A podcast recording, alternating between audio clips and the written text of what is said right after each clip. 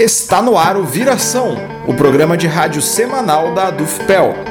Todas as segundas-feiras ao vivo, a 1h30 da tarde, na Rádio Com 104.5 FM. Também disponível em qualquer momento nos agregadores de podcast.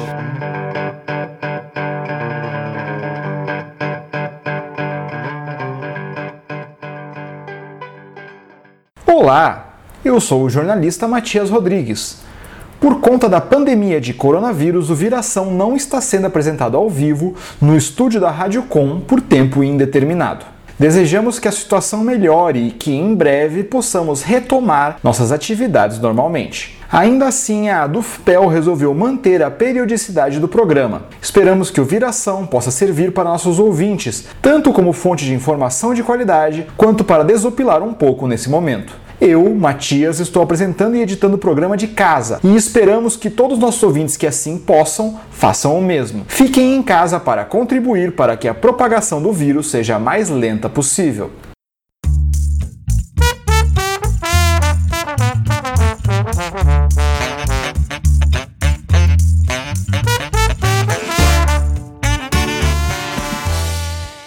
Programa de hoje, 18 de maio, você ouvirá entrevista sobre violência doméstica durante a pandemia. Unidades da UFPEL se posicionam contra disciplinas obrigatórias por EAD.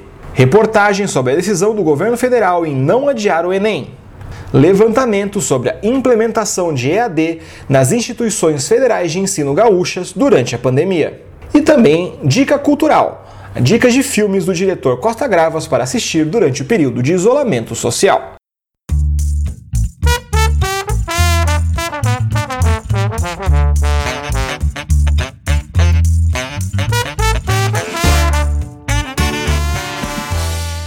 Nós entrevistamos Isabela Filippini, que é membro do coletivo feminista classista Ana Montenegro, sobre o agravamento da violência contra a mulher durante o período de isolamento social. A entrevista foi realizada via WhatsApp. Confira a seguir.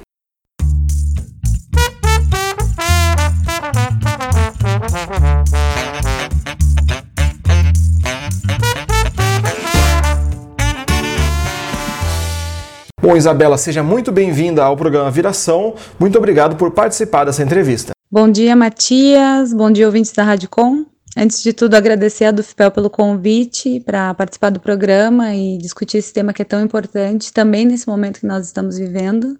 O relatório da ONU, que tem como nome A Sombra da Pandemia, Violência contra Mulheres e Meninas e Covid-19, aponta que há um aumento no registro de casos de violência doméstica em 30% desde o dia 17 de março. Assim como na Argentina, as denúncias aumentaram em 25% e na China triplicaram. O Brasil segue esse mesmo caminho. O que você acha que os países com realidades completamente diferentes podem revelar sobre essa questão da violência doméstica? Ela pode ser considerada também uma pandemia? A violência contra a mulher é um problema que acomete as mulheres do mundo todo, porque ela tem relação com questões estruturais e culturais da nossa sociedade. A estrutura patriarcal, que é uma das bases da sociedade capitalista, como também o racismo, ela se apresenta de forma global ainda que em cada país de diferente forma, porque se relaciona com questões políticas e culturais locais. O que acontece é que nesse momento de pandemia, de isolamento social, algumas contradições do sistema capitalista se intensificam ou se expressam com maior força, como as desigualdades sociais, algo que a gente tem falado bastante, as condições como algumas pessoas podem ou não manter o seu isolamento, e também algumas formas de violência, dentre elas a violência contra a mulher, que é principalmente uh, praticada ou acontece na maior parte dos casos dentro da própria esfera doméstica, por alguém que a vítima conhece, por alguém que ela confia, e portanto, nesse momento que as famílias estão tendo que conviver mais tempo juntas, ela vai tomar outras proporções.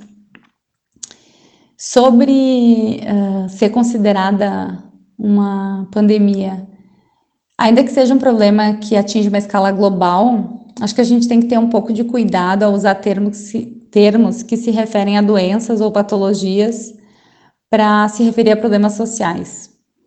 Acho isso porque, de certa forma, pode naturalizar comportamentos que têm origem nessa sociedade e também porque pode mascarar formas de superar esses problemas. A violência contra a mulher, uh, ela tem uma origem uh, da estrutura do patriarcado, e ainda que a gente tenha que defender políticas específicas, imediatas de combate, ela só vai ter fim com uma transformação radical da sociedade. Então, acho que a gente precisa fazer essa leitura de que é um problema é, que atinge a todas as mulheres, com mais força as mulheres trabalhadoras, uh, as mulheres negras, as mulheres de periferia, dos países de periferia, mas uh, vê isso também como um problema que é fruto dessa sociedade que a gente vive, né? Dessa sociedade de classes, dessa sociedade desigual, dessa sociedade que vive da exploração do trabalho e da opressão de determinados setores sociais. Antes mesmo da pandemia, a violência doméstica já era recorrente. Por que o isolamento intensifica a violência e por que é importante atentar para esse assunto durante esse momento? Porque se intensifica Bom, é, estamos passando por um momento completamente novo, né? Na, pelo menos na nossa história recente, que é, mudou completamente a nossa rotina é, pessoal, familiar, principalmente as famílias com crianças. E tem uma série de preocupações e tensões que a gente está tendo que lidar, aprender a lidar. Uh, uh, preocupação com a família, preocupação com o emprego, com a questão de salário, de pagar as contas, enfim, uma série de tensões que a gente está tendo que aprender a lidar dentro dessa mudança de rotina, mudança drástica, né? E, e se a gente pensar que muitas mulheres antes dessa pandemia já estavam convivendo com uma situação de violência doméstica, hoje elas se encontram em isolamento com seu agressor. E aí todas essas tensões que se acumulam uh, que a gente está tendo que enfrentar, nós, a gente, nós da classe trabalhadora, né? É muito provável que uma pessoa que já apresentasse respostas violentas, ela acabe por descontar essa tensão toda em alguém que esteja próximo, que a maior parte das vezes vai ser sua esposa ou sua companheira. Então, antes mesmo da pandemia, a sociedade não vinha dando as respostas necessárias para que essas mulheres pudessem sair desses relacionamentos violentos e hoje elas se encontram junto aos seus agressores. E pior, nesse momento ainda vai ser mais difícil para elas romperem com esse ciclo de violência, porque ela vai ser mais difícil para elas conseguirem denunciar uh, com a presença constante do agressor, vai ser mais difícil de ter autonomia financeira porque, bom, uma série de possibilidades se fecham nesse momento, vai ser mais difícil para acessar a rede de apoio. E então, se a gente, eh, essas mulheres estão mais suscetíveis nesse momento, isso já é um motivo que a gente precisa estar mais atento a essa situação, né? Uh, elas estão mais suscetíveis, elas estão com mais dificuldades para sair dessa situação de violência, que antes já eram enormes, né? As, as, as possibilidades delas sair já eram muito difíceis e, portanto, elas estão correndo mais riscos. Além disso, dentre uma série de questões políticas que vão surgindo com a pandemia de estabilidade econômica, perda de direitos sociais, iminência ou, em alguns casos, já real colapso no sistema de saúde, existem chances reais dessa situação receber pouca ou praticamente nenhuma atenção do poder público. E a gente vai seguindo uma crescente cada vez em maior escala de violência contra a mulher e número de feminicídios.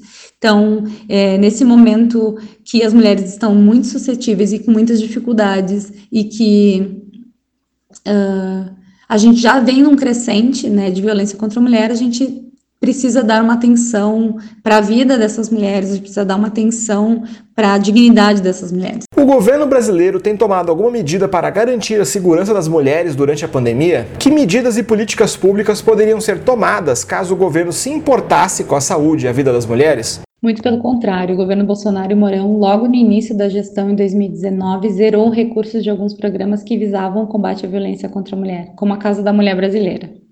É um governo que desde o início tem se mostrado inimigo das mulheres e atacado os poucos programas que uh, havíamos conquistado nas gestões anteriores de igualdade de gênero e combate à violência contra a mulher. Além disso, com as medidas provisórias uh, 927 e 936, que possibilitam a redução de salários e a suspensão de contratos, ele criou mais empecilhos para que as mulheres em situação de violência tenham autonomia para sair dessa, dessa condição nesse momento. E o mesmo ocorre em relação à demora ou negação do auxílio emergencial para muitas mulheres. Isso falando só em relação à violência contra a mulher, pois os impactos de todas as medidas desse governo de retirada de direitos sociais vão afetar violentamente o conjunto das mulheres trabalhadoras desse país. Uma série de medidas deveriam estar sendo tomadas nesse momento para, como forma de minimizar a violência contra a mulher e tentar diminuir um pouco esse índice de feminicídio que tem sido crescente, né? O primeiro seria, por exemplo, garantir uma maior celeridade na aprovação do, do auxílio emergencial e também um valor maior para que essas mulheres consigam sair dessas situações, porque 600 reais é um valor irrisório para que elas consigam sair, levar seus filhos para um local seguro. Além disso, aumentar os canais de comunicação. O governo federal lançou um aplicativo, tem o Disque uh, Denúncia e tem o site do, do Ministério. Mas a gente precisa considerar que fazer uma ligação para muitas mulheres é se colocar em risco e muitas delas não têm acesso a uma rede de dados para que elas possam baixar o aplicativo ou acessar um site. Nesse sentido, esses canais de comunicação ainda não dão conta das problemáticas que estão postas para as mulheres vítimas de violência, que são a maior parte nesse país de mulheres trabalhadoras, eh, que elas consigam de forma eficaz denunciar a violência que estão sofrendo. Uma outra medida que deveria estar sendo tomada nesse momento é que eh, uma ampliação das casas de acolhimento para que as mulheres possam sair da situação de violência doméstica que se encontram, mas ir para um local seguro, sem colocar em risco a sua saúde uh, nesse momento de pandemia e também, se necessário, levar os seus filhos juntos, e também não colocá-los em uma situação de risco e que elas possam permanecer numa quarentena nesses locais sem colocar outras mulheres que lá se encontram também em situação de risco. Alguns estados estão tomando algumas medidas que já visam ampliar uh, uh, alguns direitos que as mulheres têm para combater. Alguns municípios também vêm criando algumas medidas ou algumas legislações. Pelotas, por exemplo, criou uma legislação que os síndicos se identificarem em situação de violência doméstica, são obrigados a denunciarem, o que já é um avanço, são medidas assim que também são necessárias, mas se a gente não tiver um conjunto das redes de apoio às mulheres vítimas de violência que esteja articulado, elas dificilmente vão se sentir seguras para eh, denunciar e levar adiante uma denúncia e sair de casa e levar seus filhos e fazer isso, né? Eh, se sentindo seguras para tal. Qual que é a importância das redes de apoio para que as mulheres que denunciem a violência doméstica durante o confinamento tenham para onde ir? É preciso uma rede de apoio que garanta às mulheres condições seguras de fazer a denúncia e dar seguimento a essa denúncia.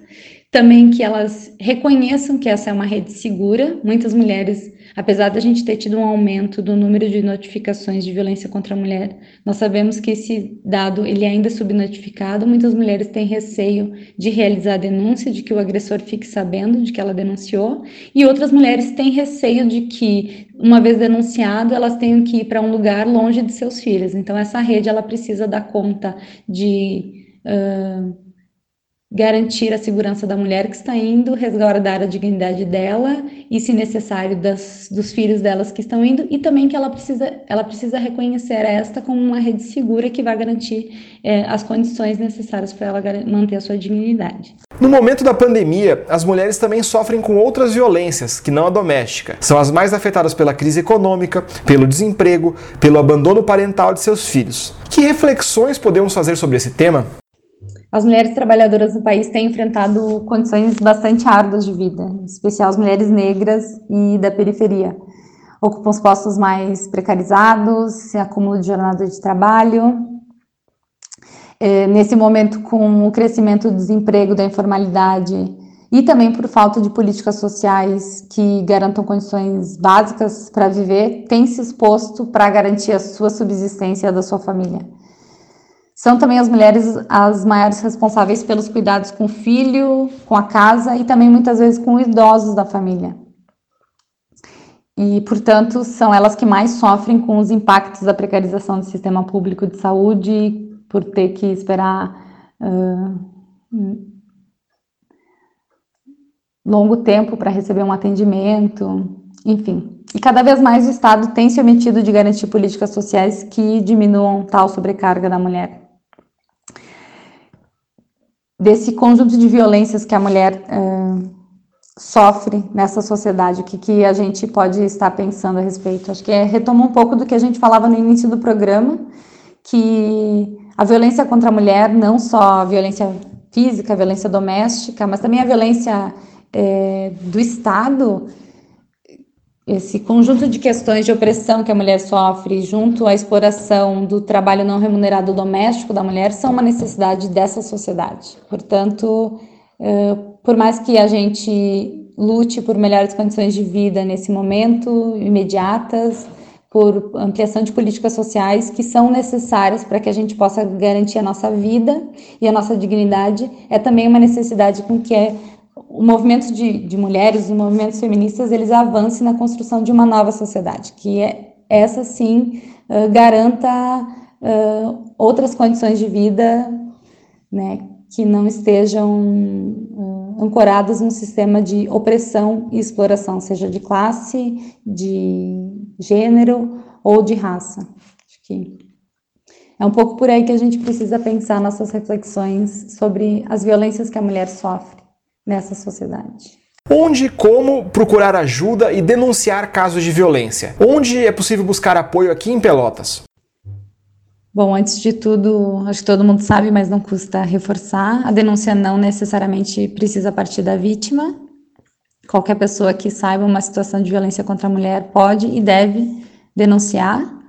Uh, pode ser feito pelo telefone da Brigada Militar, 190. Nós temos uma patrulha Maria da Penha bastante atuante na, na cidade. A Delegacia da Mulher, infelizmente, não funciona 24 horas ainda no município, mas nós temos uma campanha né, que vem de alguns, alguns 8 de março, que nós viemos pressionando aí para que essa delegacia funcione 24 horas, mas ela segue em funcionamento durante o período da pandemia. E também tem os outros telefones estaduais ou nacionais, 180, 181, que servem tanto para tirar dúvidas quanto para denúncia. Também pode ser feita pelo site da Delegacia do Rio Grande do Sul, delegaciaonline.rs, ou pela Polícia Civil de Pelotas. É, apoio pode ser buscado na Delegacia da Mulher, é preciso fazer o boletim de ocorrência antes de solicitar outras medidas protetivas. Então, esse é o primeiro passo. Se tiver algum receio, procure alguma pessoa de confiança que possa ir junto para realizar a denúncia. Importante fazer o boletim de ocorrência, bastante importante. O que você acha que revela o fato de que a primeira morte no estado do Rio de Janeiro por coronavírus seja de uma trabalhadora doméstica? É uma pergunta boa, acho que é importante para a gente pensar quando a gente fala sobre violência contra a mulher nesse momento de pandemia. Acho que o primeiro aspecto que revela é como a elite brasileira se relaciona com a classe trabalhadora. Uma mulher que veio de fora e que não, para garantir um capricho seu de ter uma empregada doméstica, não teve o devido cuidado de se manter em quarentena um tempo que fosse seguro. E expôs essa outra mulher que infelizmente contraiu a doença e veio a óbito. E isso é, não é um fato isolado, é como a elite brasileira trata e vê a classe trabalhadora. Como necessário de seguir trabalhando, de garantir os seus lucros, custe o que custar, mesmo que seja a própria vida. Esse é um primeiro aspecto uh, em relação a uh, essa morte, né? Que também se relaciona com uma forma como o presidente da República vê a classe trabalhadora, né? Que atendendo aí os anseios dessa elite podre brasileira, uh, tem tensionado pela abertura do comércio, para que os trabalhadores voltem uh, a trabalhar, saiam do isolamento social e coloquem a sua vida em risco e coloquem em risco também todo um sistema público de saúde porque o sistema privado de saúde não está sobrecarregado ainda, que é o que vai atender a esta elite.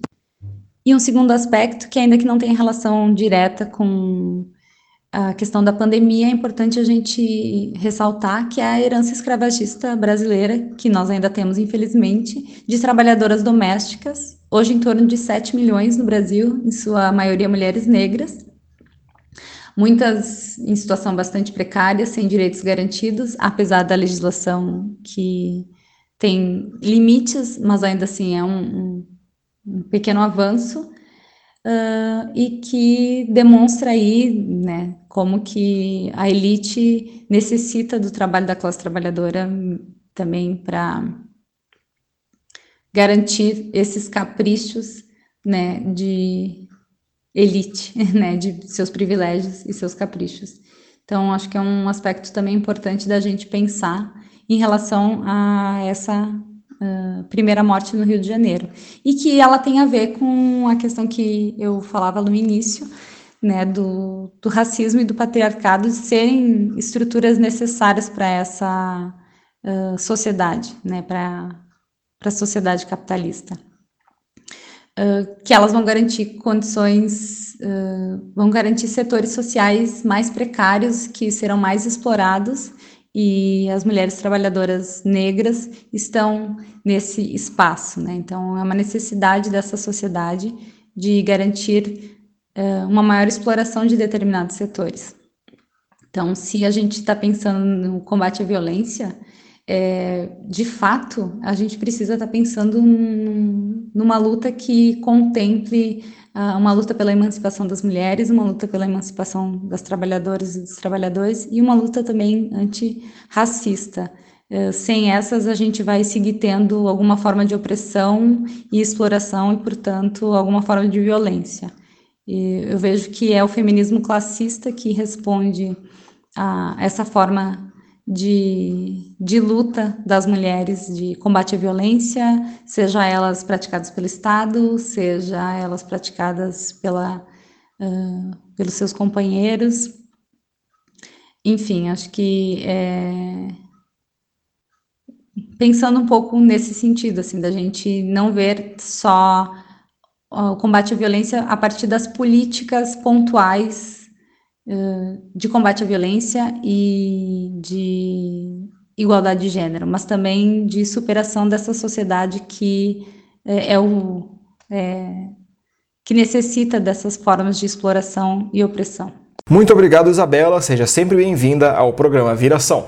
Por fim, só gostaria de agradecer o convite. É, infelizmente, as condições não permitem estar presente para fazer esse diálogo junto, né? Mas Bom, quem sabe em outros momentos e seguindo na luta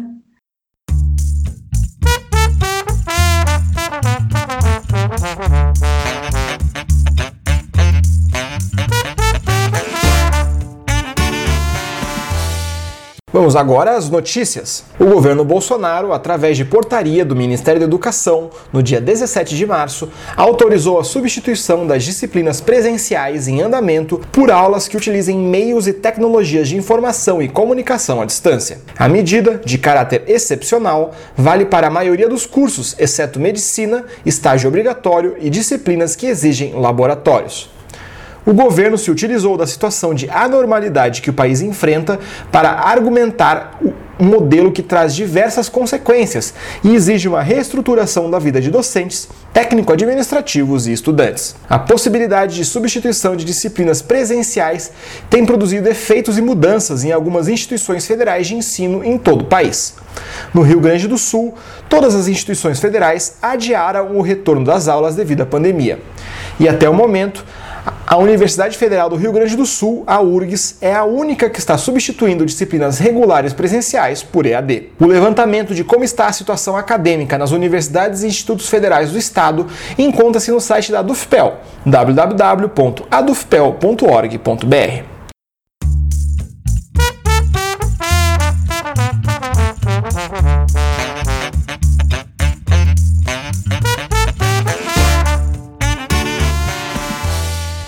Seguindo no assunto do EAD, as unidades acadêmicas da Universidade Federal de Pelotas se manifestaram contra o calendário alternativo, proposta da reitoria que prevê, entre outros temas, justamente ofertar disciplinas obrigatórias por EAD durante a pandemia. O posicionamento contrário partiu da Faculdade de Educação e do Centro de Letras e Comunicação. A Faculdade de Educação discutiu o calendário alternativo em três reuniões interdepartamentais, com a presença de professores, técnico-administrativos e estudantes, e aprovou o posicionamento contrário ao calendário alternativo. Para a Faculdade de Educação da UFPEL, é necessário, abre aspas, amadurecer formas possíveis de trabalho durante o isolamento, que não promovam a ruptura com um projeto de universidade e de educação pública. Fecha aspas. Já o Centro de Letras e Comunicação da UFPEL deliberou manifestação contrária à oferta de disciplinas obrigatórias e optativas durante a pandemia. O centro também se posicionou favorável à oferta de projetos de ensino, pesquisa e extensão, de cursos variados e atividades complementares. Já a Faculdade de Enfermagem da UFPEL não deliberou nada contra o calendário alternativo. Decidiu apenas que irá oferecer conteúdos curriculares somente aos formandos, por serem da área da saúde e o país necessitar de pessoas habilitadas no momento da pandemia.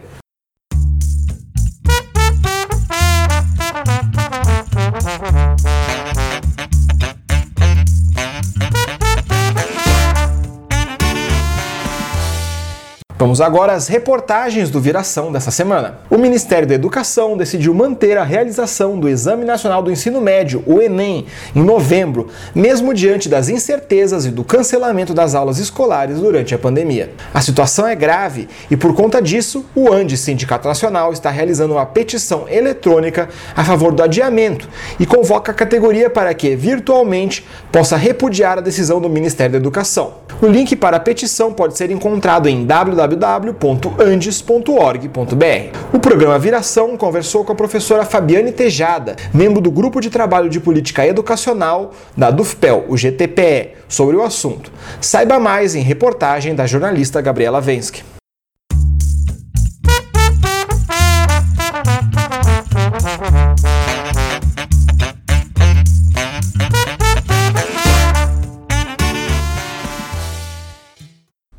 Mesmo após pedidos para adiamento do Exame Nacional do Ensino Médio, o Enem, por conta dos impactos da pandemia de Covid-19, o Ministério da Educação irá manter a realização da prova neste ano. As inscrições começaram no dia 11 de maio o ministro da Educação decidiu realizar a prova apesar das crises econômica e sanitária, de inúmeras incertezas decorrentes deste período de pandemia e da suspensão das aulas presenciais em todo o país por decretos estaduais e municipais. Diversos órgãos, entidades, escolas e instituições superiores de ensino pedem o adiamento da prova, alegando que a realização do exame neste momento desconsidera a realidade de estudantes pobres e contribui para o aprofundamento de desigualdades. Fabiane Tejada, docente do Centro de Artes da UFPEL e membro do Grupo de Trabalho de Política Educacional da DUFPEL, comenta sobre o assunto e o projeto do governo para a educação pública temos que fazer uma análise, né, antes de mais nada, do, desse governo, né, da forma que esse governo articuladamente, né, entre os seus ministros, né, entre todos os empenhados em, na política escolhida por Bolsonaro para governar, uh, tem feito, né, eles são articuladamente pessoas que estão trabalhando em prol de uma sociedade agravada, né? uma sociedade que, que, que onde impera o fim dos serviços públicos, onde vai imperar, digamos, a, extinção dos serviços públicos, das atividades feitas pelos trabalhadores, né, dos servidores públicos, e é uma sociedade de desmonte do que conhecemos até hoje, né, do que temos aí conhecemos até hoje depois do estado de bem-estar social, né, depois das conquistas do campo do trabalho, depois das conquistas de direitos de trabalhadores. Então é uma situação ao mesmo tempo complexa, né, da gente analisar fora desse contexto, né, dessa conjuntura desse governo de extrema direita que está no país exatamente no momento onde a gente vive maior crise sanitária do século, né? Uh, crise econômica, crise política que estamos vivendo e o governo não é ilógico, né? Ele não adia o Enem, é na lógica desse governo é o que eles têm a fazer. A docente fala sobre as consequências do não adiamento do Enem para os estudantes. Evita que muitos estudantes possam se inscrever, tenham vontade, tenham algum sentido para eles se inscreverem num, numa seleção né, para uma universidade pública, que é o, o que é o Enem, né? uma, uma possibilidade, um movimento de abrir para o ingresso de vários estudantes que saem do ensino médio, ingress, né, na, entrarem na universidade pública, ou, né, de certa forma, almejarem um, um outro futuro né, para suas vidas, e onde também é possível que estudantes de baixa renda né, tenham acesso, talvez de forma mais socialmente mais igualitária, né, a outros estudantes de, que vêm de uma de universidade, de escolas privadas, de cursinhos pagos, né, de preparação paga, e de certa forma essa medida do governo vai impedir, porque as pessoas estão em momento de tensão em casa, nas suas casas. Aqueles que podem, aqueles que não podem ainda saem para trabalhar nos serviços essenciais e outros serviços não essenciais que ainda assim estão sendo autorizados a funcionar, infelizmente. E essas pessoas têm, vão ter mais dificuldade de ingressar numa universidade pública, né?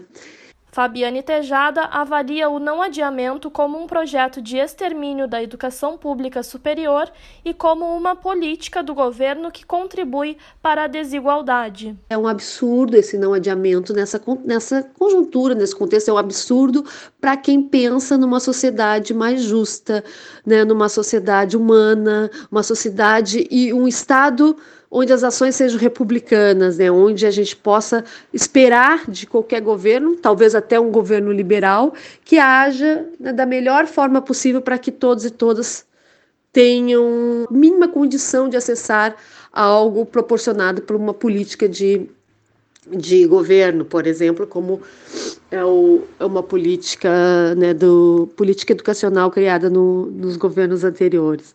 Né, o MEC não existe desde que o governo Bolsonaro assumiu, não tem políticas educacionais para a escola básica, não tem políticas educacionais para a formação básica e para a formação superior. Né? O projeto que o MEC consegue apresentar para a educação superior é de extermínio da educação superior, né, de não financiamento, de abrir mão dos recursos para financiar a universidade pública de desserviço total também à, população nesse sentido, se, se acaba né, com o sistema educacional público, como estava prevendo acabar com o projeto Futurice, que foi negado, acho que por a grande maioria, ou se não por todas as universidades, acho que não teve uma universidade capaz de dizer que queria aquele projeto da, da forma que ele estava.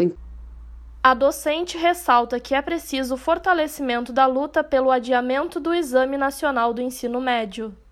Então eu fico pensando, né, uh, que momento, né, que momento difícil para todas e todos nós que lutamos, militamos no serviço público, militamos uh, junto aos movimentos sociais uh, e precisamos garantir também essa, essa luta né, por adiamento de algo que para, parece tão Parece tão lógico que deveria ser adiado. E não, ter, não podemos deixar de lutar para que esse Enem seja adiado. Estamos em várias frentes, fazendo movimentos abaixo assinados, e precisamos buscar uh, sermos porta-voz desse adiamento, todos, em todas as frentes, dentro das universidades, dentro das, das escolas, servidores em geral, a população em geral tem que, neste momento, pedir o adiamento do Exame Nacional do Ensino Médio, para podermos esperar, aguardar, passar o momento mais crítico no país da pandemia e depois nos reorganizarmos, assim como vamos nos reorganizar para recomeçar uh, as aulas né, presenciais, os estudos presenciais, conforme tínhamos, né? Gabriela Vensky para o programa Viração.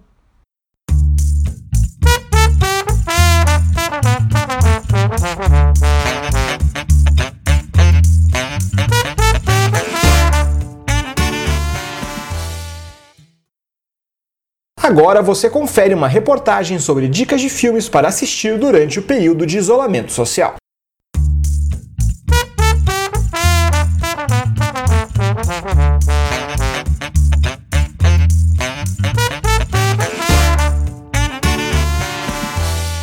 O Viração separou quatro filmes do diretor grego Costa Gavras para indicar para que você assista durante a quarentena. Costa Gavras nasceu em 33 na Grécia e teve sua vida afetada pela política desde muito cedo. Seu pai era membro do Partido Comunista Grego, lutou na Frente de Libertação Nacional durante a Segunda Guerra Mundial contra os nazistas e foi preso durante a Guerra Civil Grega, o que impediu o cineasta de entrar numa universidade em seu país. Por conta disso, Costa Gavras se mudou para a França em 51, onde vive desde então. Lá ele estudou literatura na Universidade de Sorbonne por alguns anos, mas largou o curso para aprender cinema no Instituto de Altos Estudos Cinematográficos, em Paris, que formou centenas de cineastas reconhecidos, como o brasileiro Eduardo Coutinho.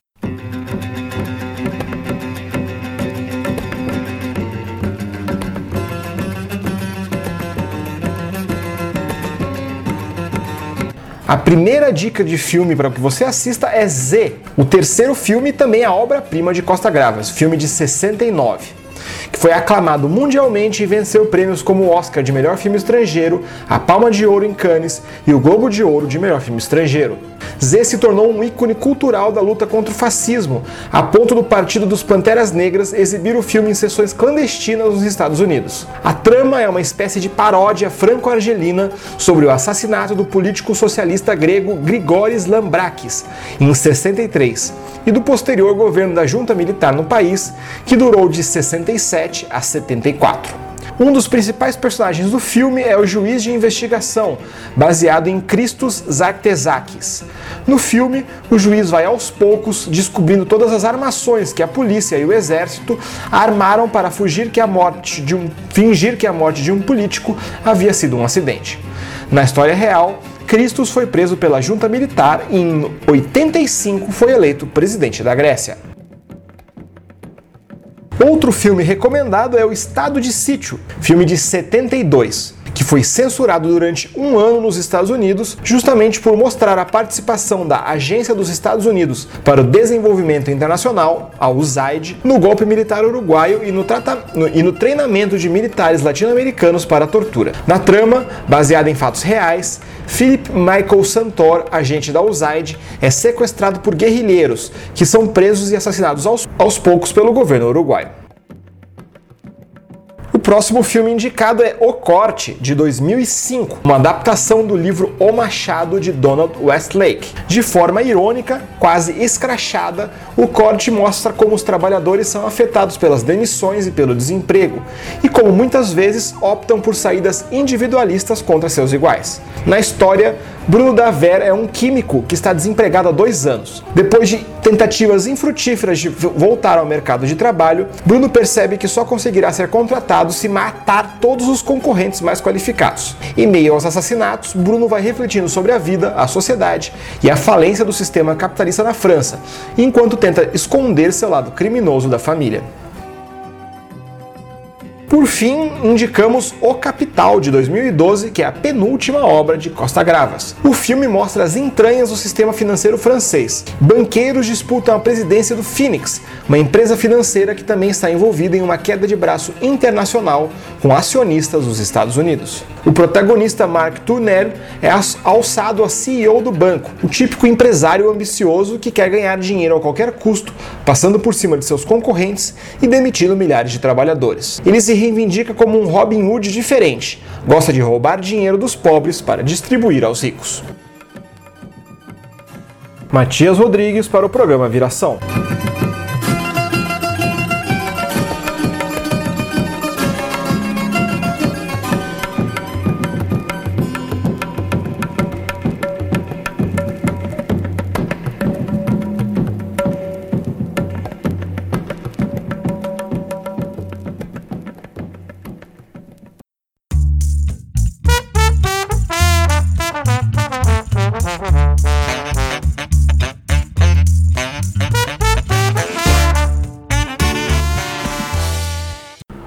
Programa Viração de hoje chegou ao fim. O Viração é o programa de rádio semanal da Associação dos Docentes da UFPEL, a ADUFPEL, seção sindical do Andes Sindicato Nacional. O programa é apresentado todas as segundas-feiras, à 1h30 da tarde, na Rádio Com 104.5 FM. Você também pode ouvir o Viração a qualquer hora e em qualquer lugar, nos agregadores de podcast e no site da ADUFPEL. O programa de hoje foi apresentado por Matias Rodrigues. Na produção estiveram Gabriela Vensky e Matias Rodrigues. A coordenação do Viração é do professor Giovanni Friso, diretor da ADUFPEL. Na técnica esteve Ivon Naval, da Rádio Com. As músicas utilizadas no programa são de domínio público e podem ser baixadas no Arquivo Livre de Música. Os intérpretes são Marceau, Texas Radio Fish e Ji Yankee. Para mais notícias, acesse adufpel.org.br e facebook.com.br Também estamos no Twitter e no Instagram como adufpel. Se tiver alguma sugestão de pauta, envie e-mail para imprensa@adufpel.org.br. Agradecemos a audiência e te esperamos no programa da semana que vem. Boa tarde e até mais.